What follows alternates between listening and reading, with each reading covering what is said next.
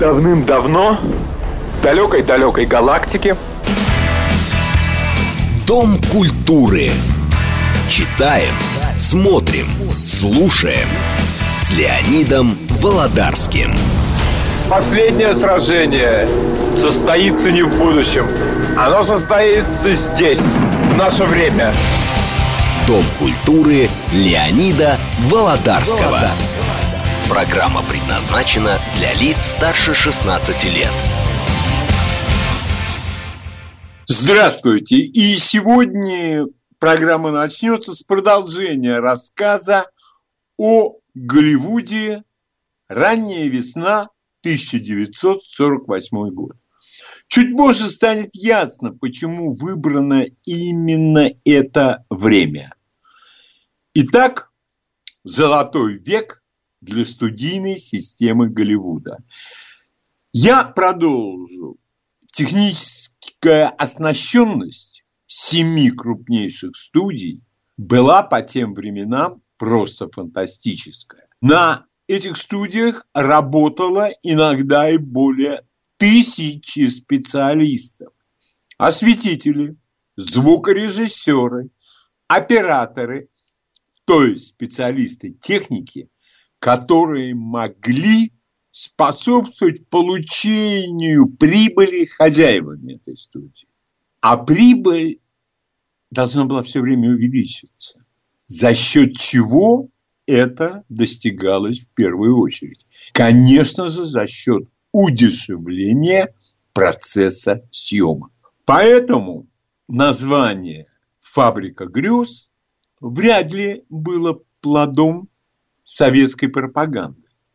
Наоборот, это было прекрасное название, которое очень хорошо определяло суть тогдашнего Голливуда. Фильм со звездой, который шел номером один в программе в обычном кинотеатре, о которых я рассказывал в прошлой передаче, снимался месяц. Студия работала круглосуточно, и обычно в месяц на шести съемочных площадках можно было снять шесть фильмов. А фильмы категории «Б», которые входили в программу того же самого вышеупомянутого, ранее упомянутого э, кинотеатра, и за две недели можно было сделать. В 1947 году, например, был отснят фильм «Три мушкетера». Этот фильм, где действие происходит в средневековой Франции, весь был отснят в павильонах и на звук записывающих сценах или тон-студиях. На это ушло чуть меньше месяца. Естественно, чем больше фильмов делала студия, тем больше была прибыль чем больше экономили на специалистах и на всем прочем, тем больше была прибыль.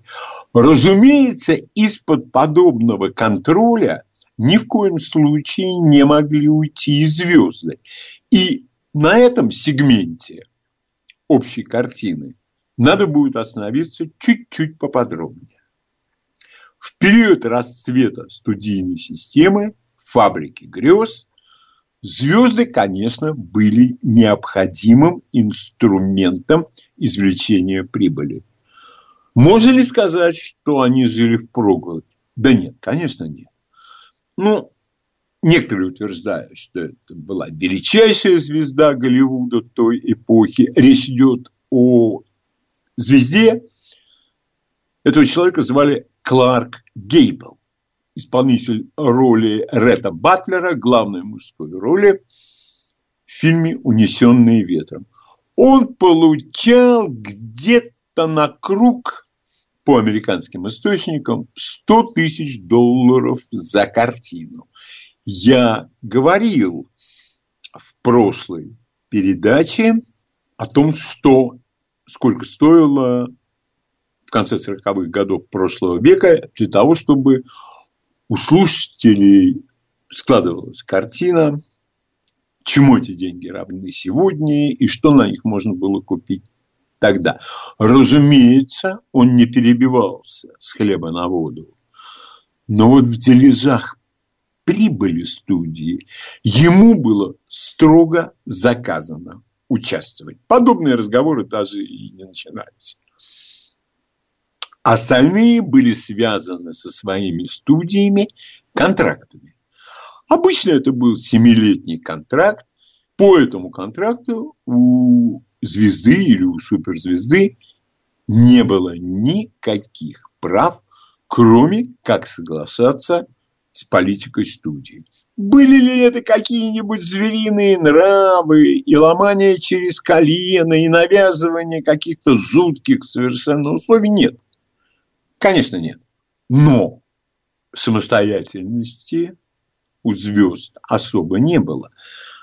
Они могли играть только на этой студии, но правда, иногда студия давала свою звезду на прокат другой студии. Сту... Звезды получали жалование.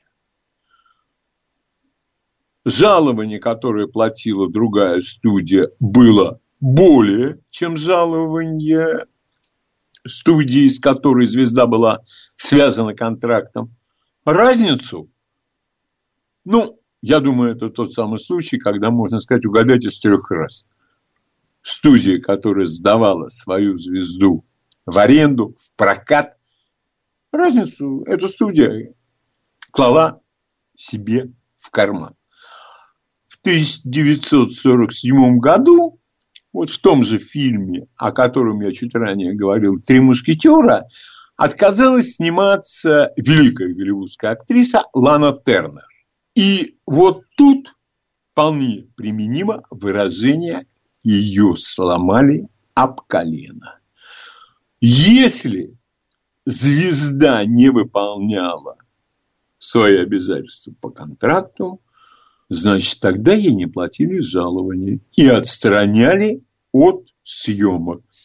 Лана Тернер поортачилась, поортачилась и в скорости согласилась на условия студии и прекрасно снялась в этом фильме «Три мушкетера». Для Голливуда это были абсолютно безоблачные и сытные времена. Безоблачные, безоблачные. Да только недаром была выбрана весна 1948 года.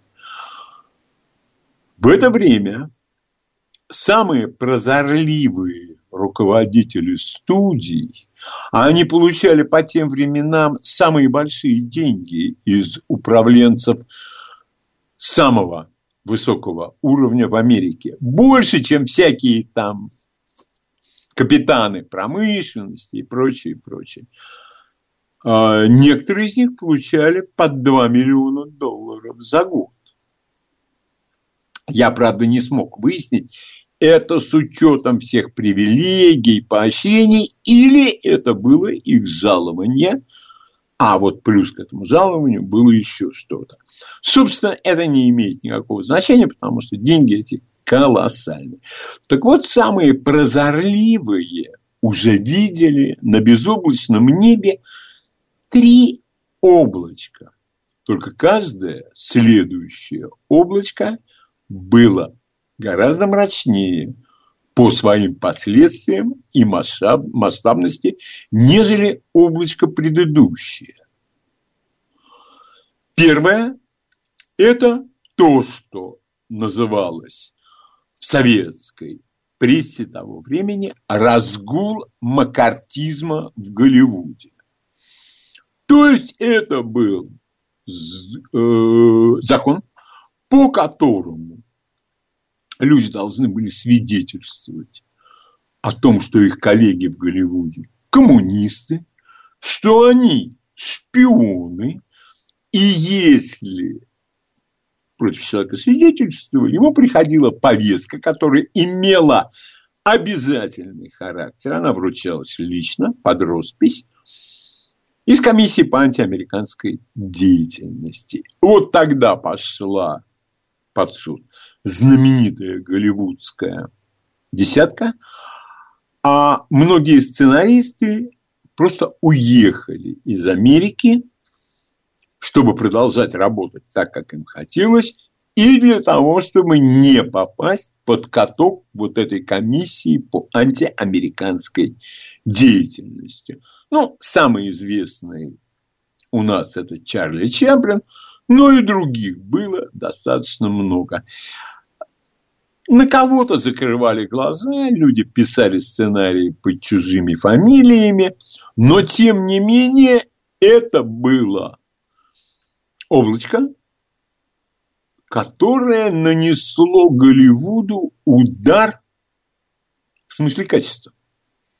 Конечно, э, только что закончилась Вторая мировая война, были очень сильные симпатии к Советскому Союзу, люди собирали деньги для сражающегося Советского Союза, придерживались левых взглядов, некоторые были членами Коммунистической партии США, им это все припомнили. Ну, предположим, с этим как-то еще и можно было справиться. Конце концов, дело это было сугубо идеологическим, и кто должен был, по мнению хозяев жизни, писать сценарий, тот и писал сценарий.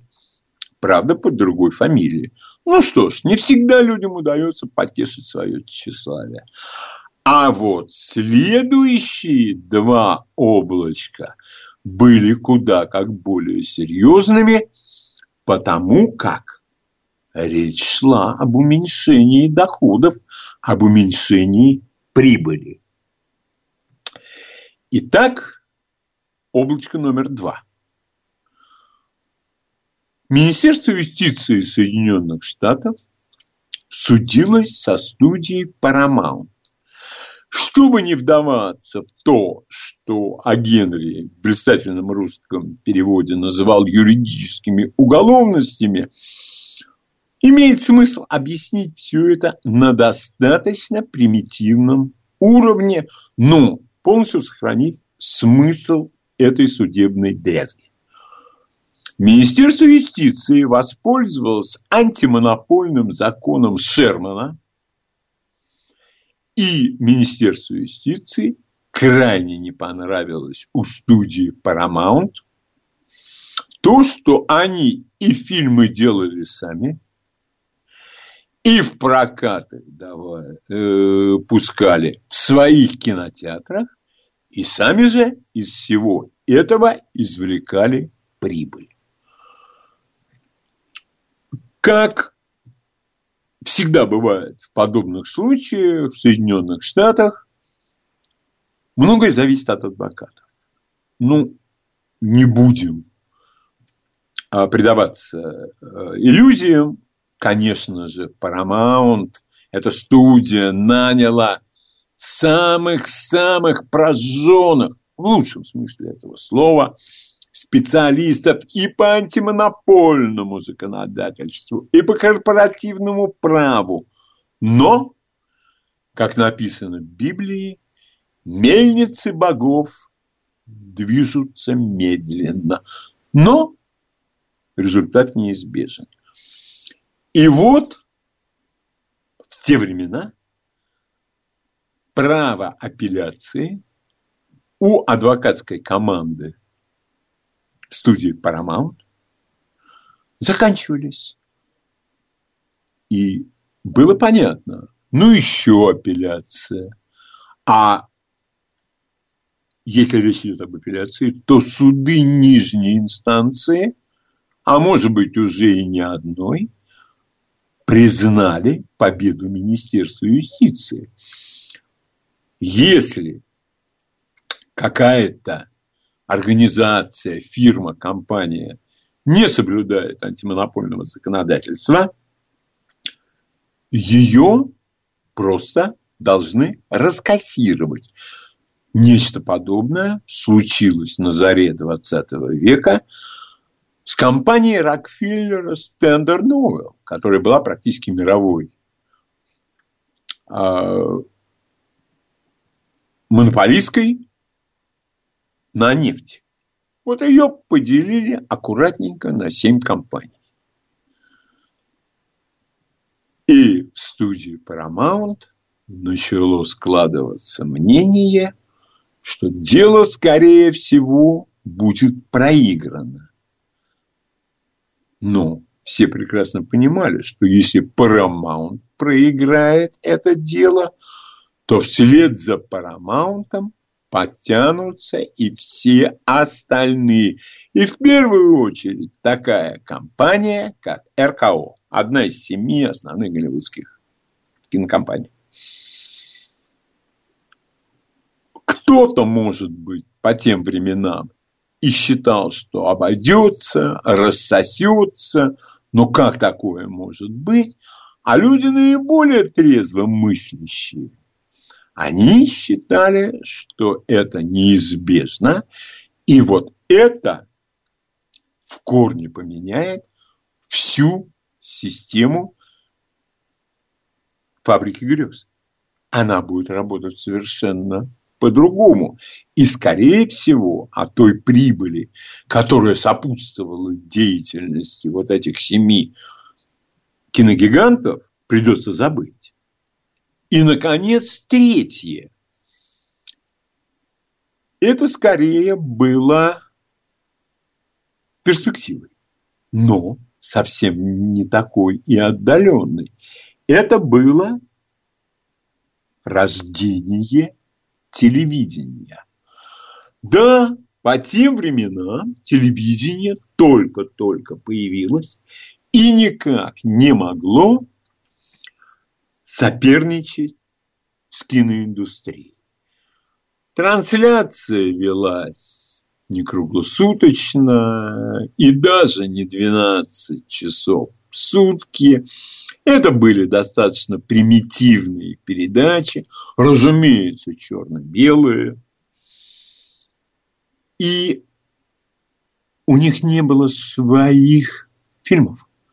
Потому что студии, конечно, и не думали о том, чтобы им сдавать на прокат. Ну, или не сдавать на прокат, а продавать, как сейчас говорят по-русски, контент. Свою продукцию. Но телевидение э, изворачивалось вовсю. И уж в деловой изворотливости и в даре предвидения им отказать ни в коем случае нельзя было.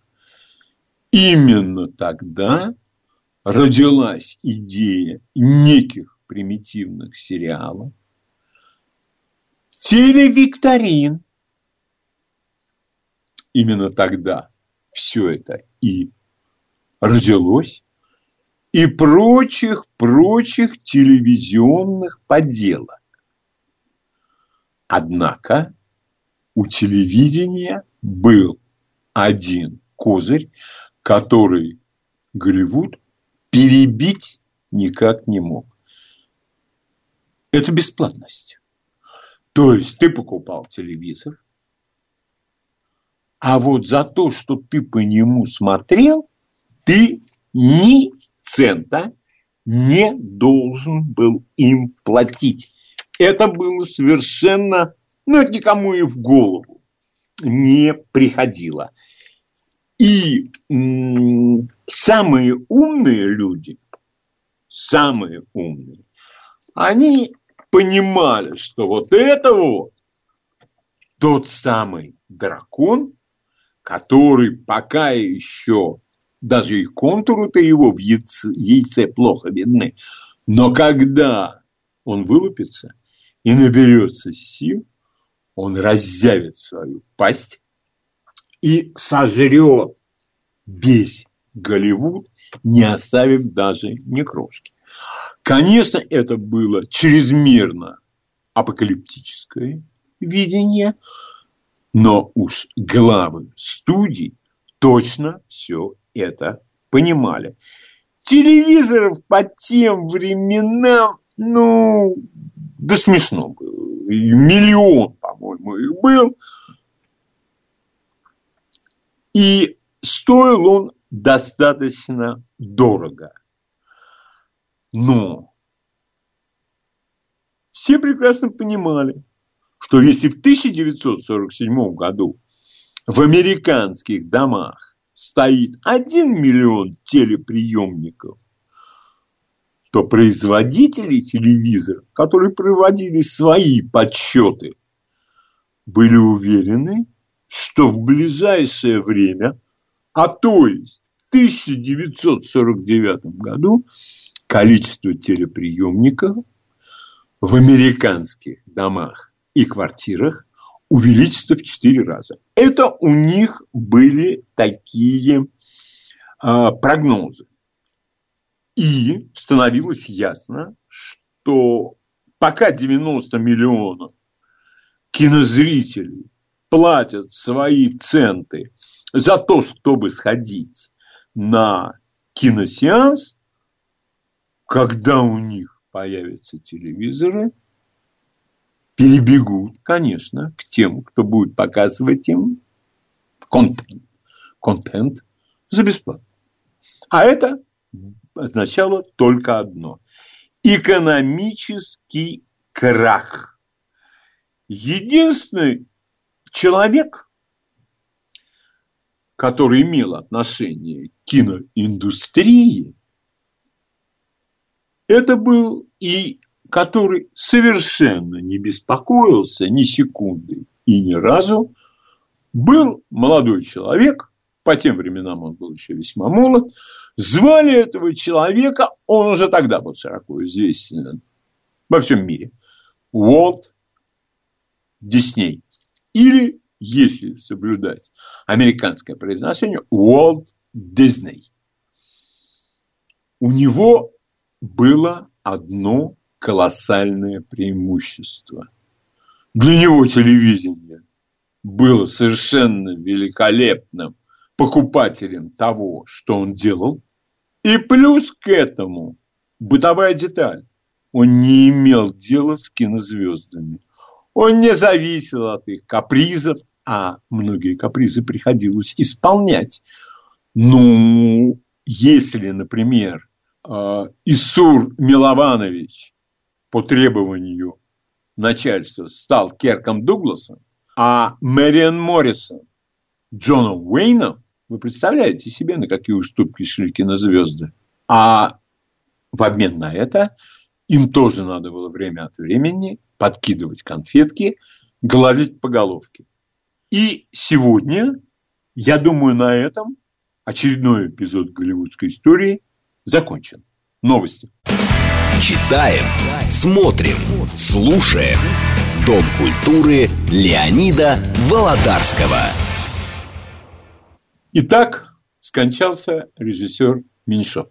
Есть такое понятие, я не знаю, точное, но я сразу оговариваю, что я его придумал. Это называется великое развлекательное кино. Вроде как не Феллини, вроде как, конечно, не Алексей Балабанов, но здорово. Я отношу к шедевру развлекательного кино такой фильм, как «Афера». 1973 года режиссер Джордж Рой Хилл, в главных ролях Пол Ньюман и Роберт Редфорд. И по аналогии я бы ввел такое понятие, и я уверен, что это не я первый, народное кино. Народное с большой буквы «Н» в лучшем смысле этого слова. Если мы говорим о Меньшове, о Владимире Меньшове, то тогда речь идет о Москва слезам не верит.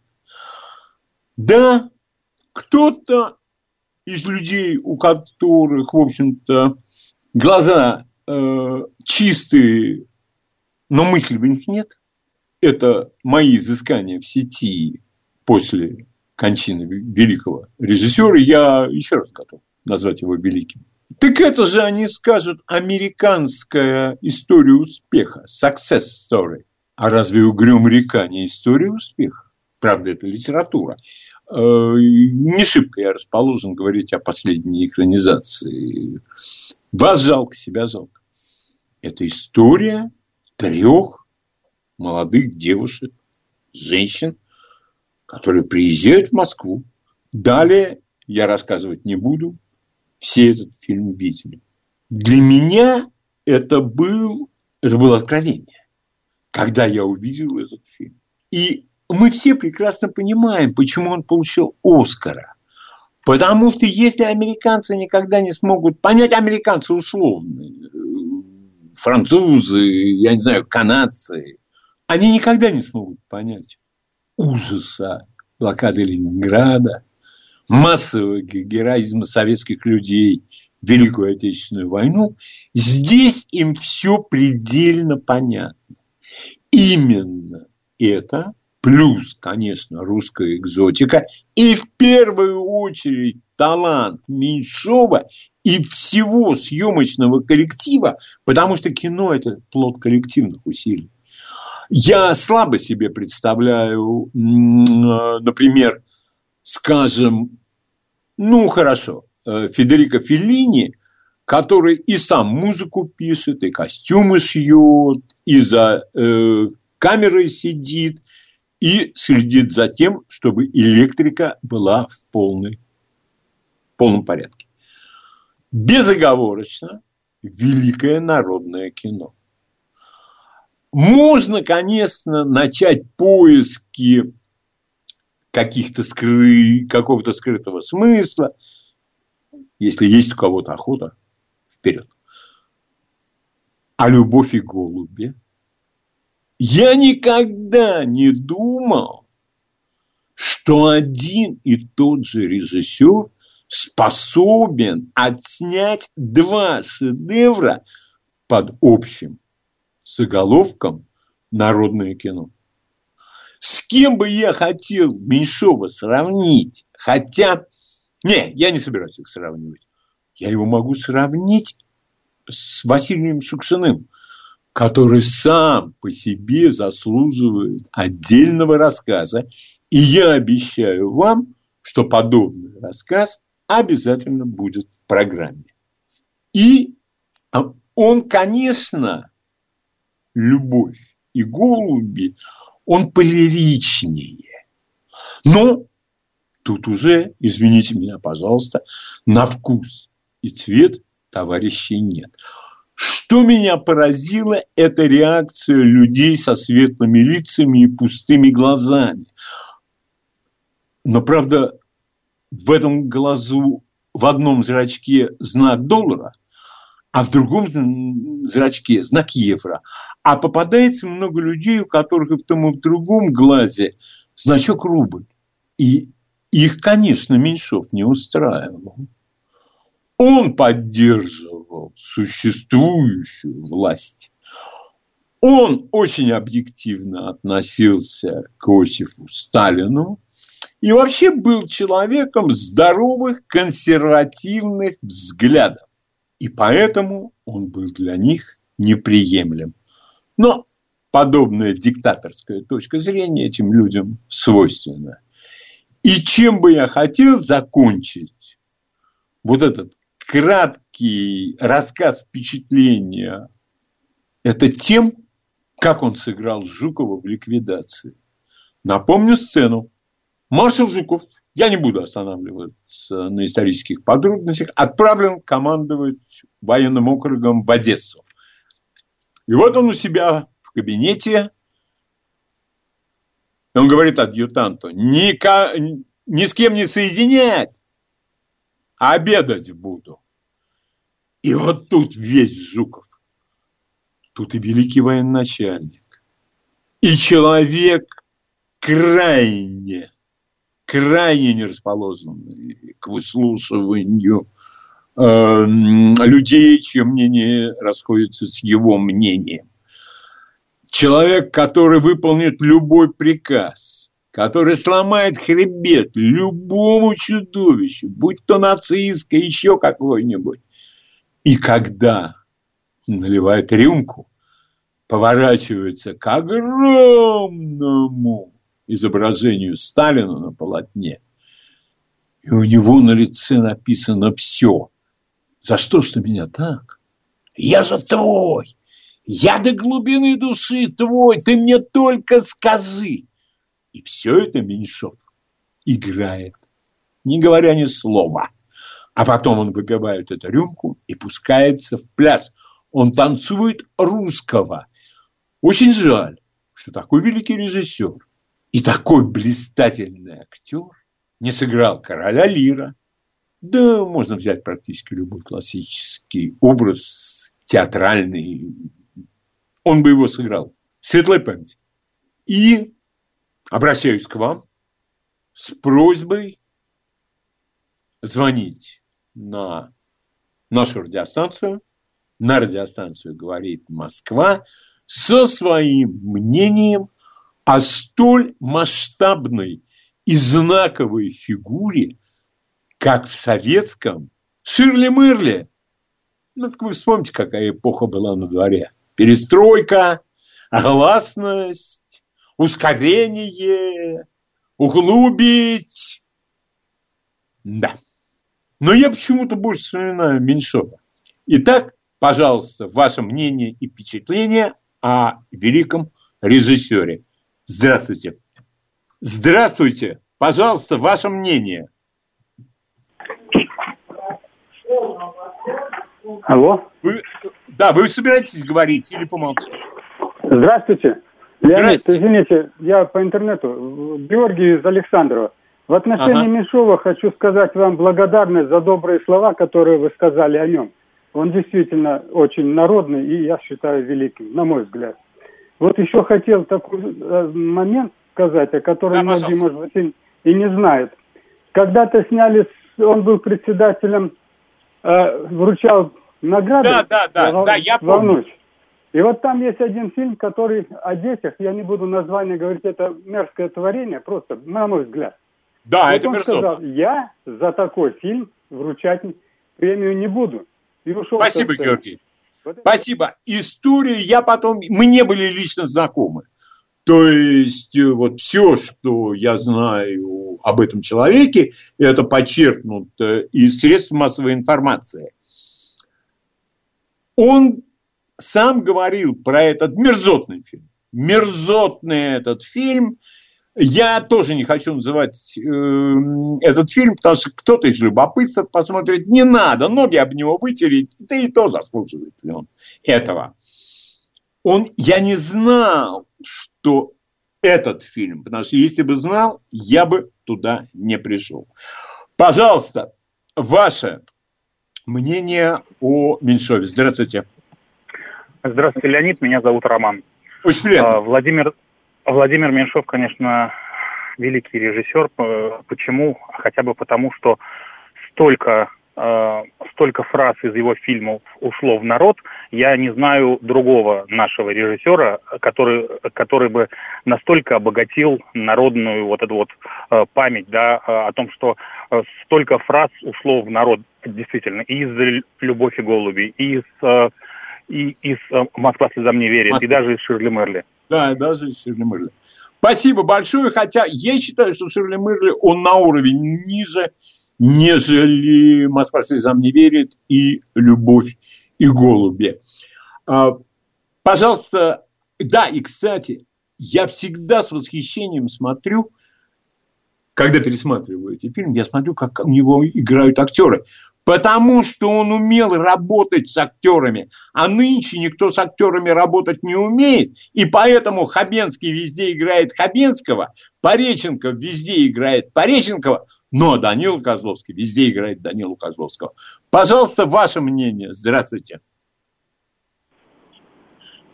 Здравствуйте. Э, хочу вас поблагодарить также за то, что вы вспомнили Владимира Меньшова. Это наш действительно народный режиссер – и настолько вот всегда уже столько поколений прошло, моя мама, и я, и все помнят его фильмы, очень любят. Хотела упомянуть, вот этот вот мужчина сейчас звонил насчет вручения премии. Это вот характеризует человека как патриота, народного нашего человека русского. Да. Я восхищаюсь и очень жаль, что он покинул нас. Спасибо большое я полностью присоединяюсь э, к вашим словам. Он был, я согласен, он был патриотом. Только не патриотом, который стал патриотом, потому что окошечко кассы сменилось. Нет, нет, он в это верил. И самое главное, ему верили мы. Потому что иной по телевизору, ну прямо даже непонятно, как при таких людях у нас еще есть мелкие недостатки. А вот насчет верить ему, э, нет, в следующий раз как-нибудь, в другой жизни. Пожалуйста, ваше мнение. Здравствуйте. Здрасте. Андрей, Здравствуйте. Москва. Да, Андрей. Я вам хочу сказать, э, что по «Голосу Америки» говорили в свое время, тогда вот в начале 80-х, за что они дали Оскара. Я сам с 63-го года, с 77-го регулярно «Голос» это слушал. Короче, они, они объяснили это так, что м, Советский Союз, видимо, благодаря в том числе их пропаганде, представал неким чудищем с атомной дубиной. И они страшно боялись атомной войны. И вдруг в этом фильме они увидели, да, что... Да, русские нормальные люди. Нормальные люди, которым совершенно точно так же, как американцам, нужен мир и прочее. И у них сразу отлегло. И вот это самое, за это они, собственно... Спасибо. Э... Спасибо большое, Андрей. Ну и последний звонок я приму по Меньшову.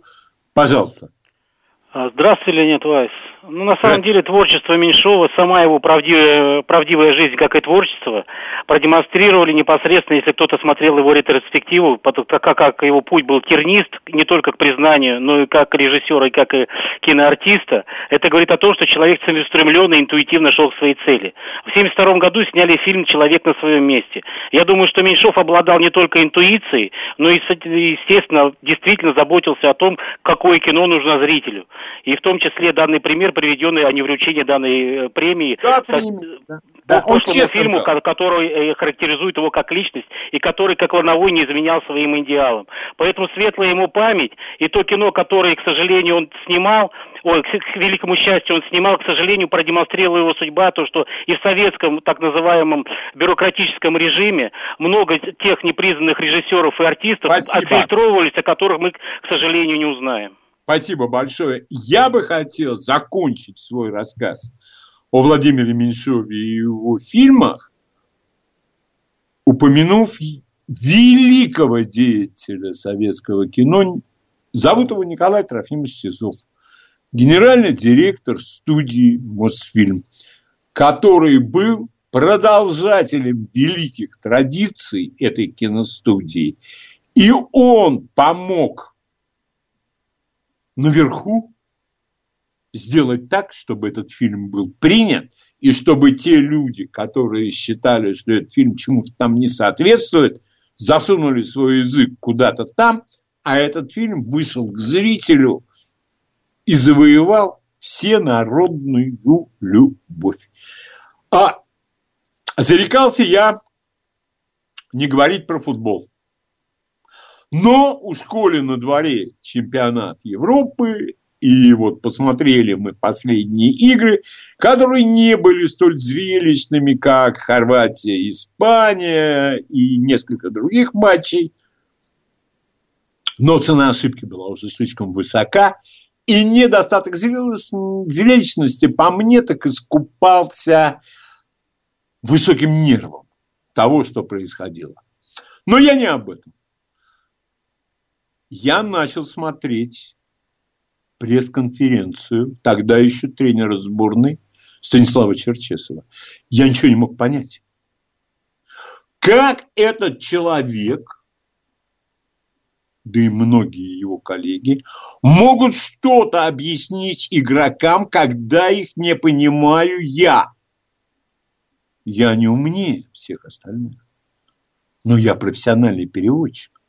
Мое дело вот переводить вот подобные словесные э, упражнения.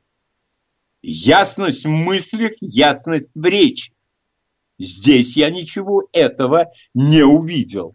Но те люди, которые им восхищались, а у меня, я не, я не собираюсь просить отвечать на мои вопросы. Подождите, а кто сделал выступление на чемпионате мира 18 года, миф из этого раздул. Ордена какие-то, заслуженные мастера спорта. За какое место? Константин Ивановича Бескова. За проигрыш в финале чемпионата Европы, ну ладно, раньше это по-другому называлось, после того, как наша сборная выиграла это в 60-м году, в 64-м, 120 тысяч испанских болельщиков в Мадрид, лично, Франко присутствует. И проиграли 2-1. В упорнейшей борьбе, но это спорт. Но стыдно за них не было. Так вот Константин Ивановича за это уволили. Да.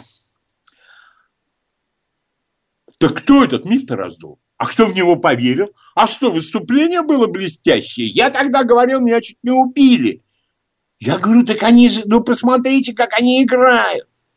У меня один только, у меня аргумент только один, болельщик я. Это для меня.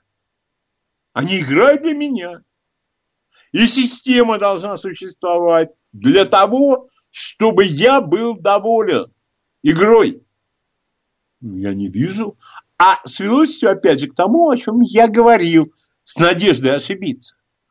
А говорил я про то, что сейчас начнут, и начнутся там хрена, и, и начнутся там рыдания Федерации хренации.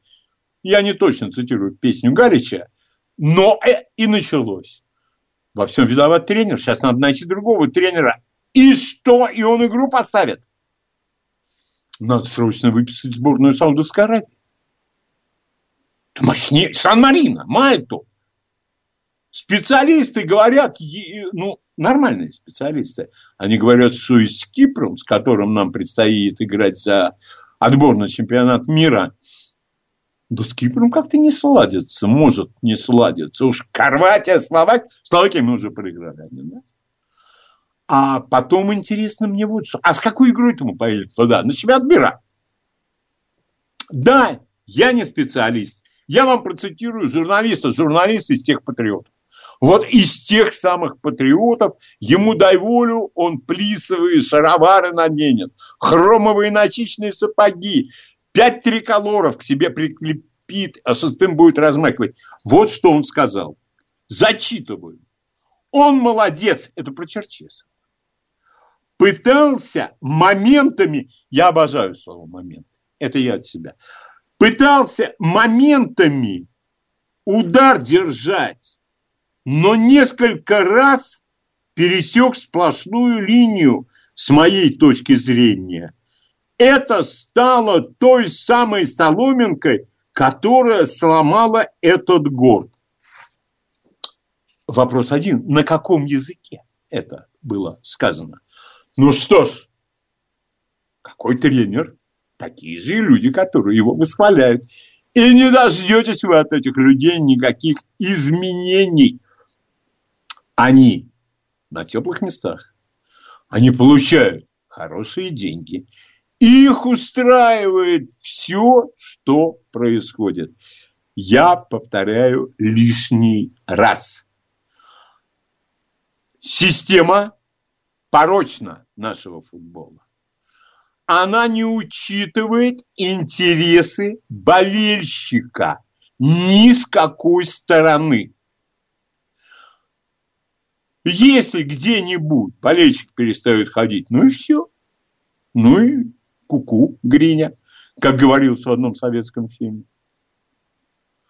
А у нас опять не этого надо было ставить, а того. И не того вообще говорит еще один болельщик, а третьего. Ну, когда, наконец, эти люди придут в себя? Ну, посмотрите вы в глаза правды или в глаза истины. Как вам будет легче? Но видно же ведь, что ничего пока хорошего не произойдет может случиться чудо. Хотя чудес не бывает, но время от времени чудеса, конечно, происходят. И вот это любое чудо, если не дай Бог, мы Там куда-то попадем, куда-то выйдем. Ой, качество этой игры меня не устраивает. Менять надо абсолютно все. А нам, болельщикам, втюхивают, что кто-то нырнул, что а этого, может быть, подкупили, а у того с женой чего-то. Все это перемежается словами латераль, голкипер и всякое остальное. Обсудим мы это достаточно коротко, сразу после новостей. А сейчас на радиостанции «Говорит Москва» новости.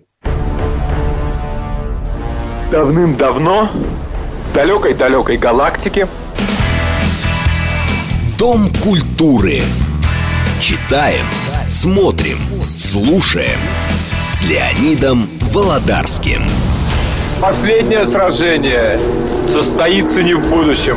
Оно состоится здесь, в наше время. Дом культуры Леонида Володарского. Программа предназначена для лиц старше 16 лет.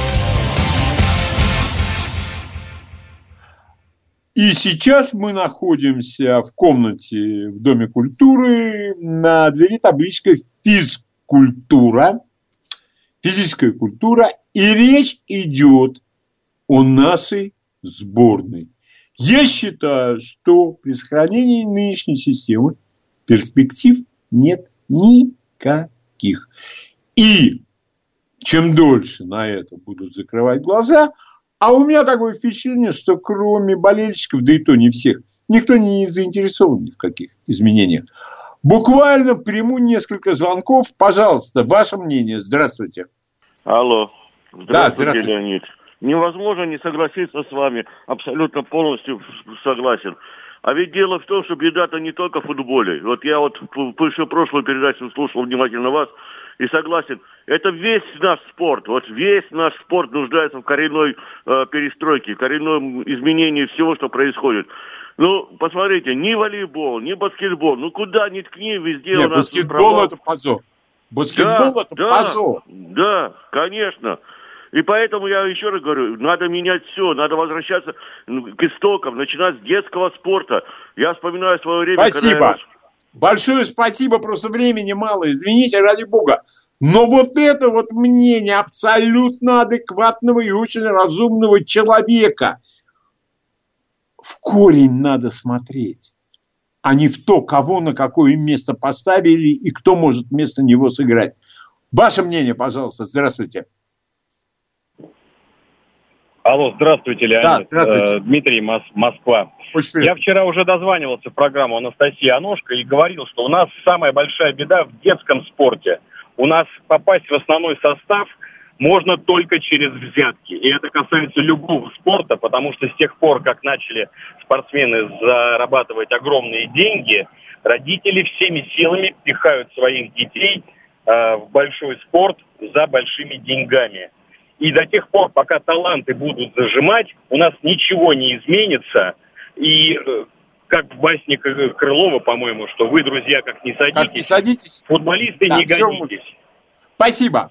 Спасибо. И э, я бы сказал, что дело не только в детском спорте, важнейшая составляющая, но Бог знает еще. Бог знает еще.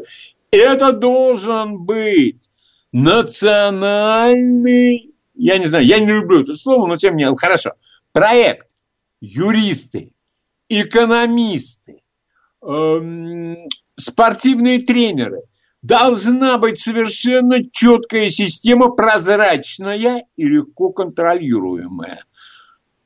Одними денежными вливаниями ничего не добьешься. Я знаю эти, да все мы знаем, эти денежные вливания когда дай бог там, что дойдет. А все остальное как-то да, вот непрозрачно получается. Я еще приму пару звонков. Пожалуйста, ваше мнение. Здравствуйте. Алло. Алло. Да, здравствуйте. Да, здравствуйте. Ну, я тоже с вами абсолютно согласен. Ну, такой криминал. Вообще мне вот понравилась социальная рок-опера в КВН, которая вот высказалась о нашем футболе, спорте, о многом другом. Там она буквально несколько секунд Э, на Ютубе она есть. Самая интересная реакция зрителей на эту рок-оперу. Социальная рок-опера, так и называется фрагмент. И там сидят наши великие люди, и по их лицам все понятно. Но хотелось бы сказать, ну, когда мы вот смотрим на наш спорт и многие другие достижения там и в кино, и прочее, ну, это как верблюд. Вот начинаем изучать, а что же у верблюда прямое? Он горбатый, шея, ноги, все понятно, все кривое. И с чего начинать, вот непонятно. А вообще, конечно, Спасибо. такие заявления, Спасибо это абсолютно... Большое. Я хотел бы напомнить, что верблюд свою функцию-то исполняет. Он пересекает пустыню. Ну, много чего там верблюд делает. А я здесь не понимаю, если бы верблюда еще вкладывать, дай бог, сколько, он бы, я думаю, и по воде научился ходить. Извините, никаких намеков и ничьи чувства я оскорблять не собираюсь. Еще два звонка. Здравствуйте. Здравствуйте, Леонид. Вот хотел еще сказать, помимо то, что зажимают детей, играют только за деньги. Вы посмотрите, вот Московской Федерации футбола, э, у них есть тренерские курсы Бескова. Три месяца у меня друг лыжник их окончил. Говорю, зачем тебе? Ну, может, детей придется протренировать. То есть они собирают деньги на все. Они не вкладывают в какие-то институты, которые при Советском Союзе будут, которые будут разрабатывать методики. Они гребут деньги на всем. Тренеры, дети. Это люди, например, которые, э, вот тот же самый Аршавин с Быстровым сидят э, на телевидении.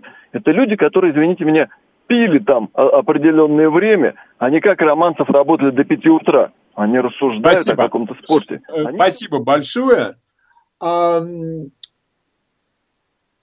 Я видел в ТикТоке, мне кто-то прислал, Слуцкий. Слуцкий мне очень нравится, великолепный комментатор.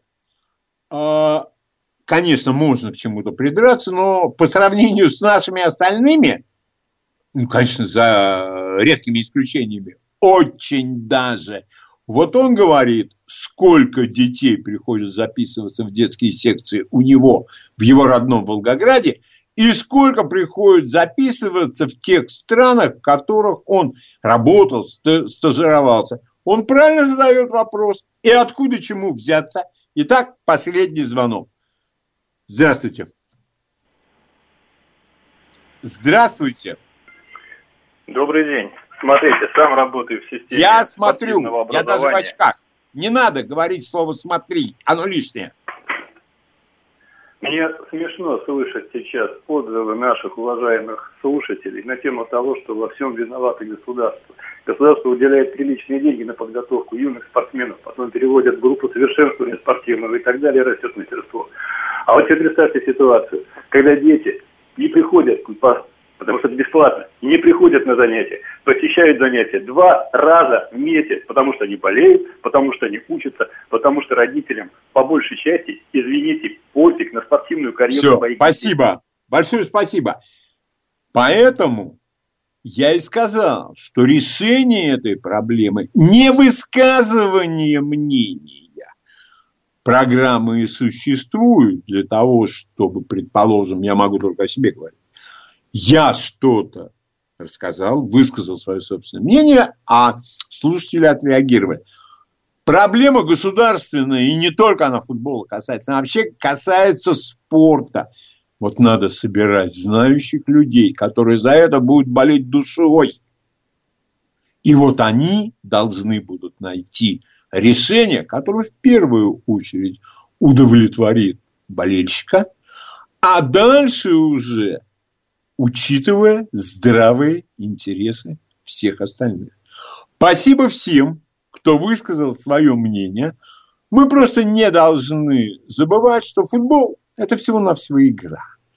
Если люди хотят сделать из футбола государственную политику, вряд ли что-то хорошее. А вот если они хотят сделать игру для всех, вот это, я считаю, благая и благородная цель.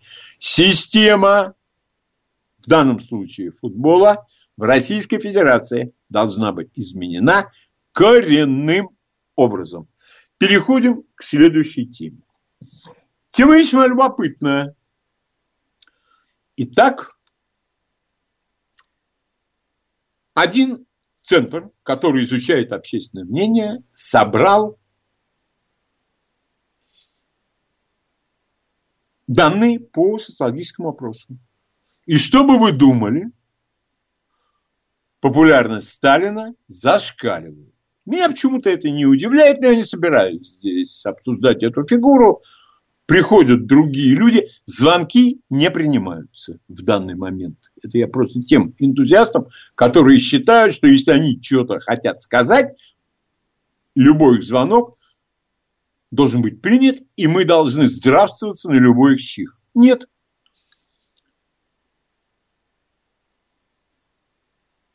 И я думал, а как отреагируют? Отреагировали сразу. Появилась статья о коррупции при Сталине. Нашли аж два случая. Эти два случая приводятся всегда. Кто захочет, тот посмотрит. Найдет.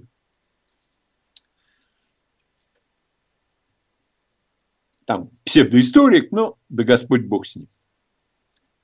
И я думаю, что сейчас в связи с такой оценкой и в связи с такими данными опроса нас ожидает всплеск материалов, которые будут нам доказывать, я не знаю, кровавость Сталин, глупость и так далее, и так далее. Меня это не особенно интересует. Я не сталинист, не антисталинист. Я просто считаю, что весьма значимая личность в истории нашей страны, опять же, не в этом дело. Я лишний раз хочу обратить внимание уважаемых слушателей. Не складывается ли у вас, уважаемые слушатели, впечатление, что нет у нас практически советского периода в истории государства? А если и есть, то, скорее всего, в этот самый период все произошло вопреки желанию руководителя и руководства страны. Сам народ организовался, сам запустил в космос что-то там. Ну, в общем, по списку. И далее по списку. И все кровавые, не дай бог, и кроме галош ничего не делали. Много чего. Я только за одно. За объективное освещение истории. Но не могу не остановиться. Я говорил об этом, сейчас скажу поподробнее. Вот на чем. Посмотрите, как снимают сейчас фильмы о Великой Отечественной войне. Это мне ближе всего, потому что отец у меня воевал, но в моем поколении отцы у всех. На фронте, в тылу. Все воевали. У меня к этому отношение особое. Но посмотрите, и я беру, они плохие. Но по сравнению со всем остальным, их начинают словословить. 28 панфиловцев. Я вообще не понимаю, о чем этот фильм. Я не собираюсь копаться, что, что за люди его создатели. У меня такое впечатление, что из разряда тех, кто с портретом Николая II на бессмертный полк ходит. Ни слова. Я уже говорил об этом. В этом фильме какой только исторической правды нет. И этой исторической правды нет, и той нет, и третьей нет, и четвертой нет. Но этот фильм уже разбирали и историки. Но самое главное, что кровавых особистов нет. Ну, слава богу, что про смерть ничего не сказали в 1941 году. Ее же тогда и не было вообще, а только особые отделы были. И меня еще какой фильм поразил, это «Кремлевские курсанты». Командир обращается. Ну, там кому-то он обращается, там, пожалуйста. Чего? Пожалуйста. На войне?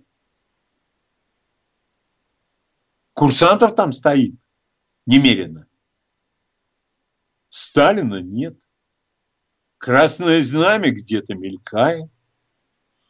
ну, я не знаю, какой-то голливудский фильм. Только о Великой Отечественной войне. Что откуда взялось? Как это соотносится с тем, что было на самом деле? Но опять же таки, в пояс надо поклониться, может на колени упасть. Слава тебе, Господи, кровавых особистов нету. Я думаю, что в сорок первом году, когда боец бежит к своей любимой без разрешения, не получив увольнительную, это, извините меня, пожалуйста, за кровавое высказывание, может быть даже расстрел на месте. Командир имеет такие полномочия. Я не могу вспомнить ни одного фильма, который отснят за последние 30 лет, кроме фильма Николая Лебедева «Звезда». Ну, очень уважительно, с хорошим вкусом. Мне вообще Николай Лебедев нравится как э, режиссер. Там, конечно, с некоторыми оговорками. Есть фильмы, которые... Есть один фильм, который мне не очень нравится, у него есть последний. Но он профессионал и отнесся к тому, что он делал новый вариант фильма «Звезда», напомню, по повести Эммануила Казакевича. С огромным уважением. Я видел его встречи с ветеранами войны.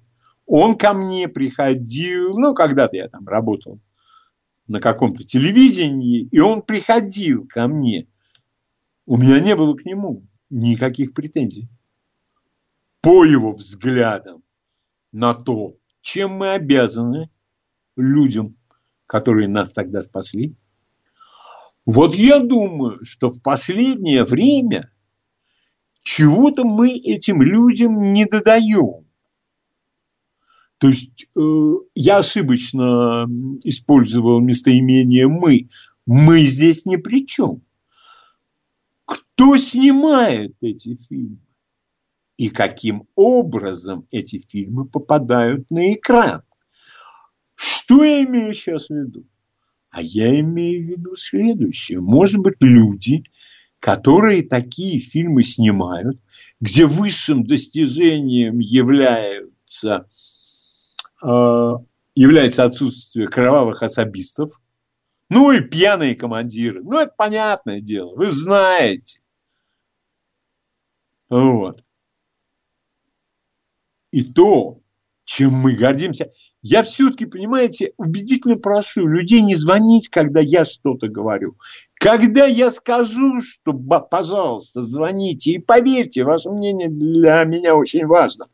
Но, тем не менее, звонить надо только тогда, когда это входит в планы программы. И я считаю, что то, что сейчас творится – с фильмами о Великой Отечественной войне, это, я не побоюсь этого слова, в худшем случае это позор, а в лучшем случае, который все равно худший, это некий стыдливый компромисс. А вот отсняли, я вам хочу сказать, два очень неплохих фильма. И фильмы эти я не буду говорить, что это вершина пирамиды мирового кино. Но это, как выражается Сергей Шестов, очень хорошие стрелялки. Когда Сергей говорит стрелялки, он никого не хочет унизить. Нет. Это как жанр. Это фильм «Турист» о наших э, бойцах э, в Центральной Африканской Республике и четырехсерийный фильм, он есть на YouTube, «Решение о ликвидации». Я советую посмотреть. Можем, можем снимать.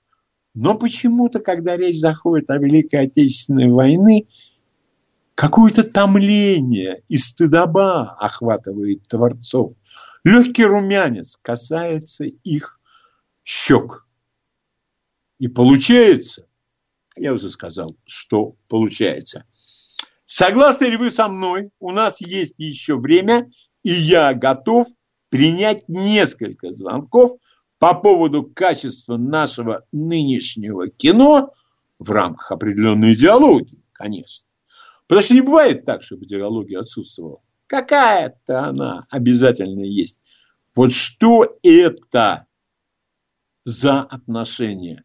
Отношения к той эпохе и людям, благодаря которым мы сегодня живем. Пожалуйста, ваше мнение. Здравствуйте. Алло, здравствуйте. Вот кажется, у меня есть ответ на этот вопрос. Вот почему Андрей Смирнов назвал наше э, стремление гордиться победой победа бесием.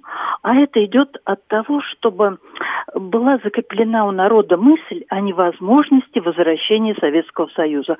Капитализм – это единственно возможный строй в России. И Спасибо. законность власти Спасибо большое. Значит, э, возвращение в Советский Союз – это штука очень сложная. Я думаю, что и невозможно даже. А потом, я уже неоднократно об этом говорил, а в какой Советский Союз? Вы мне разъяснили бы. Я, например, в Советский Союз, где надо было доставать, где надо было еще что-то, еще что-то, еще что-то. Я не хочу туда. Другой вопрос о том, что систему надо было менять, а не рушить до основания для того, чтобы на ее месте появилось то, что, как говорят наши соседи, маем и шумаем. Пожалуйста, ваше мнение. Здравствуйте. Да, ну, мне понравился фильм вот из последних, это вот «Миллионер из Красной Армии», полковник Николай Павленко. Николай это... Павленко. Что да, с ним ну, случилось? Прекрасный, что прекрасный фильм случилось? снят, документальный фильм есть, э, еще там раскрывается, куча передач, вот вообще это обсудить, это, это не надо ничего у него внутри, там контрразведка своя. Что, там... Так, подождите, что случилось да. с полковником Павленко? Полковник Павленко дожил до 52 -го года, или ну почти до 53-го. Да, расстрелян в 53-м был. Его а расстреляли. В 53-м году случайно За он захотел стать генералом, э, подал, а генерала уже начали все, проверять. Понятно, вот все. Руки дошли наконец, и дошли. И он получил то, что он должен был получить. Кстати говоря, если бы был пойман миллионер Корейка, я думаю, его бы тоже по головке не погладили. Ваше мнение, пожалуйста, здравствуйте. Добрый день, спасибо за эфир. Павел Евгеньевич Подмосковье. Вы немножко недорассказали, кто дает деньги на эти фильмы. Это, вот, э, одну секундочку. Если это госденьги, это плохо, это очень плохо. А вот если это частные деньги, ребята, давайте больше – и каждый раз вы будете, обсе... Э, э, ну, у вас не получится. Я говорил в прошлый раз, уже вчинили иск, и уже по этому иску человек будет выплачивать. Я забыл, правда, нам очередное творение. Творец сделал. Но он будет выплачивать график платежей туда-сюда. Я считаю, вот это правильно.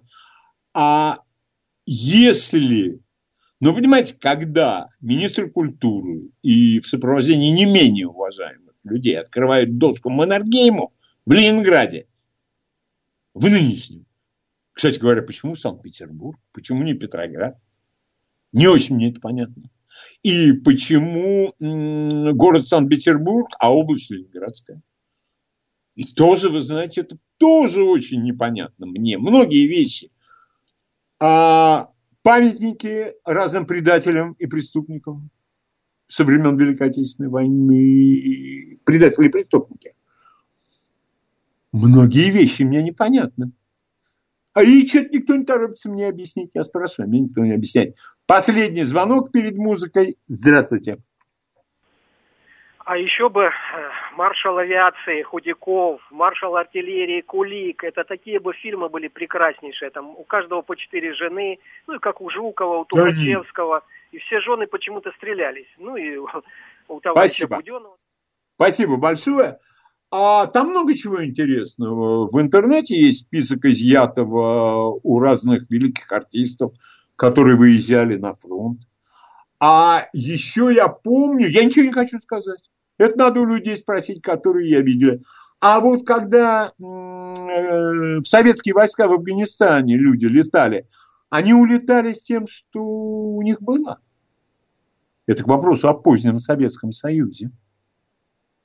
Но об этом надо разговаривать с людьми, которые там были и которые все это хорошо знают. Новости. Читаем, смотрим, слушаем. Дом культуры Леонида Володарского. Итак, как всегда по субботам, в это время музыка. Первая Creedence Clearwater Revival I heard it through the grapevine. Я услышал это сквозь сплетни. love you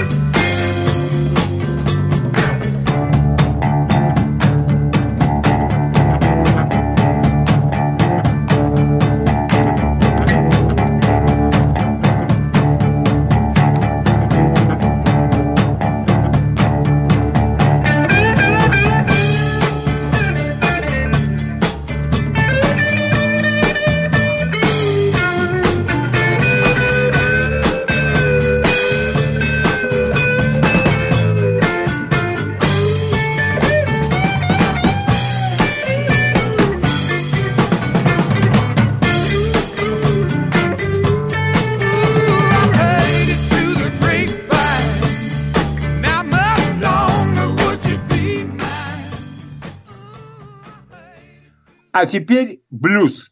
Memphis Slim. Every day I have the blues. Каждый день меня охватывает печаль. Thank you, ladies and gentlemen.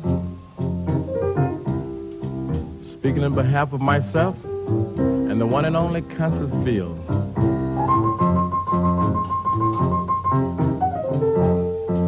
We're happy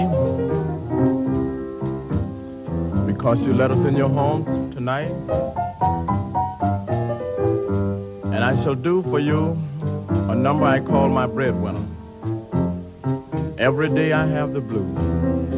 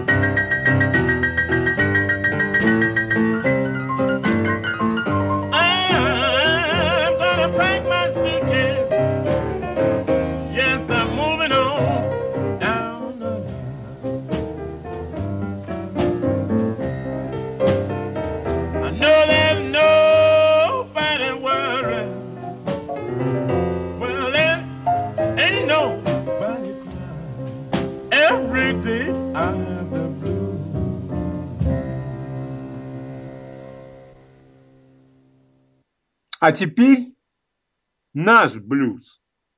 Вот наша музыка.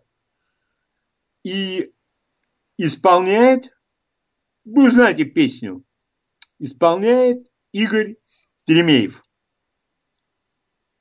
Не для меня придет весна, не для меня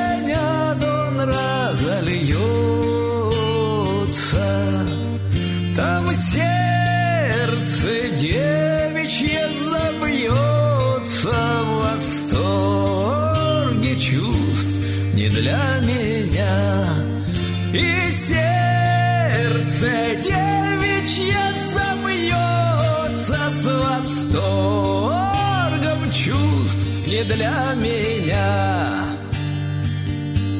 Не для меня. Цветов сады. В долине роща расцветает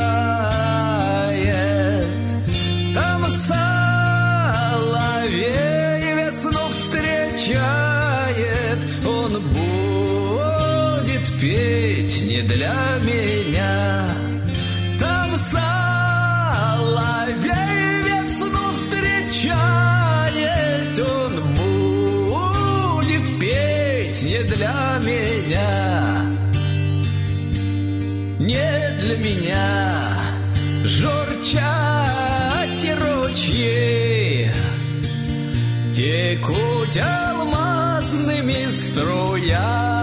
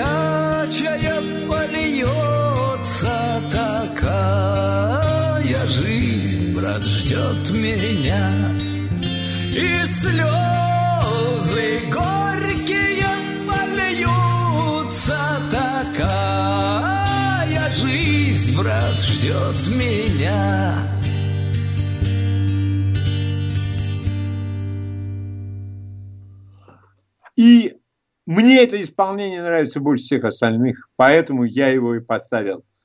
А теперь американская народная песня, но переводить ее как-то здесь прямо плохо и не с руки, но если вы найдете ее в YouTube, найдете ее русский перевод, прекрасная американская народная песня Кенни Роджерс «Игрок».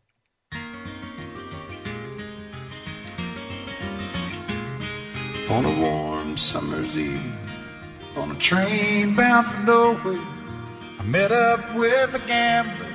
We were both too tired to sleep, so we took turns of staring out the window at the darkness. The boredom overtook us, and he began to speak. He said, Son, I've made a life out of reading people's faces and knowing what the cards were by the way they held their eyes. So if you don't mind my saying, I can see you're out of aces for a taste of your whiskey. I'll give you some advice. So I handed him my bottle, and he drank down my last swallow. Then he bummed a cigarette and asked me for a light. And the night got deathly quiet, his face lost all expression. Said, if you're gonna play the game, boy, you gotta learn to play it right. You got to know when to hold know when to fold 'em, know when to walk away, and know when to run. You never count your money when you're sitting at the table. There'll be time enough for counting when the dealing's done.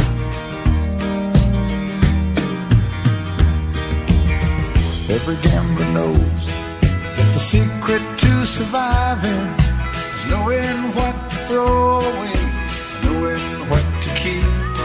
Cause every hand's a winner and every hand's a loser. And the best that you can hope for is to die in your sleep. And when he finished speaking, he turned back toward the window, crushed out his cigarette,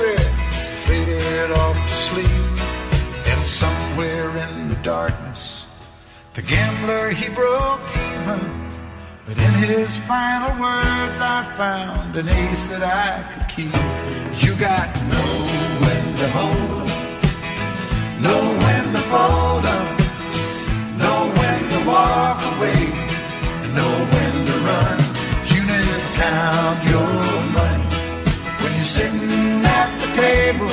There'll be time enough for counting when the dealing's done. You got know when to hold, when to hold, know when to fold them, know when to walk away, and know when to run. You never count your money when you're sitting at the table. There'll be time enough for counting when the dealing's done. You got know when to hold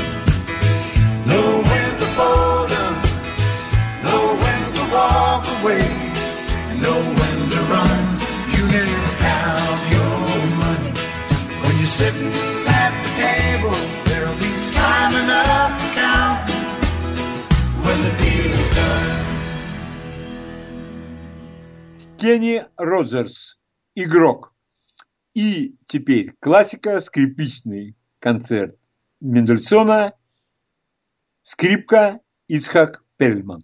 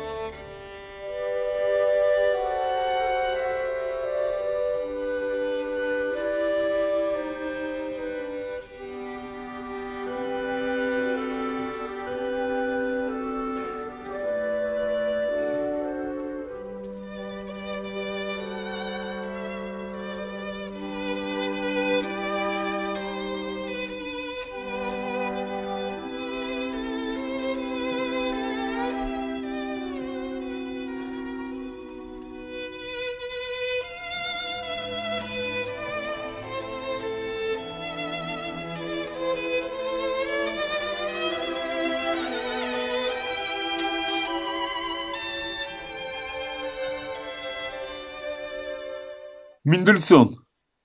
Концерт для скрипки исполнял Исхак Перельман. Дмитрий Тёмкин. Музыка к кинофильму «Аламо» про то, как техасцы отстаивали свою независимость от Мексики и в конце концов отстояли фильм, в котором главной роли был Джон Уэйн.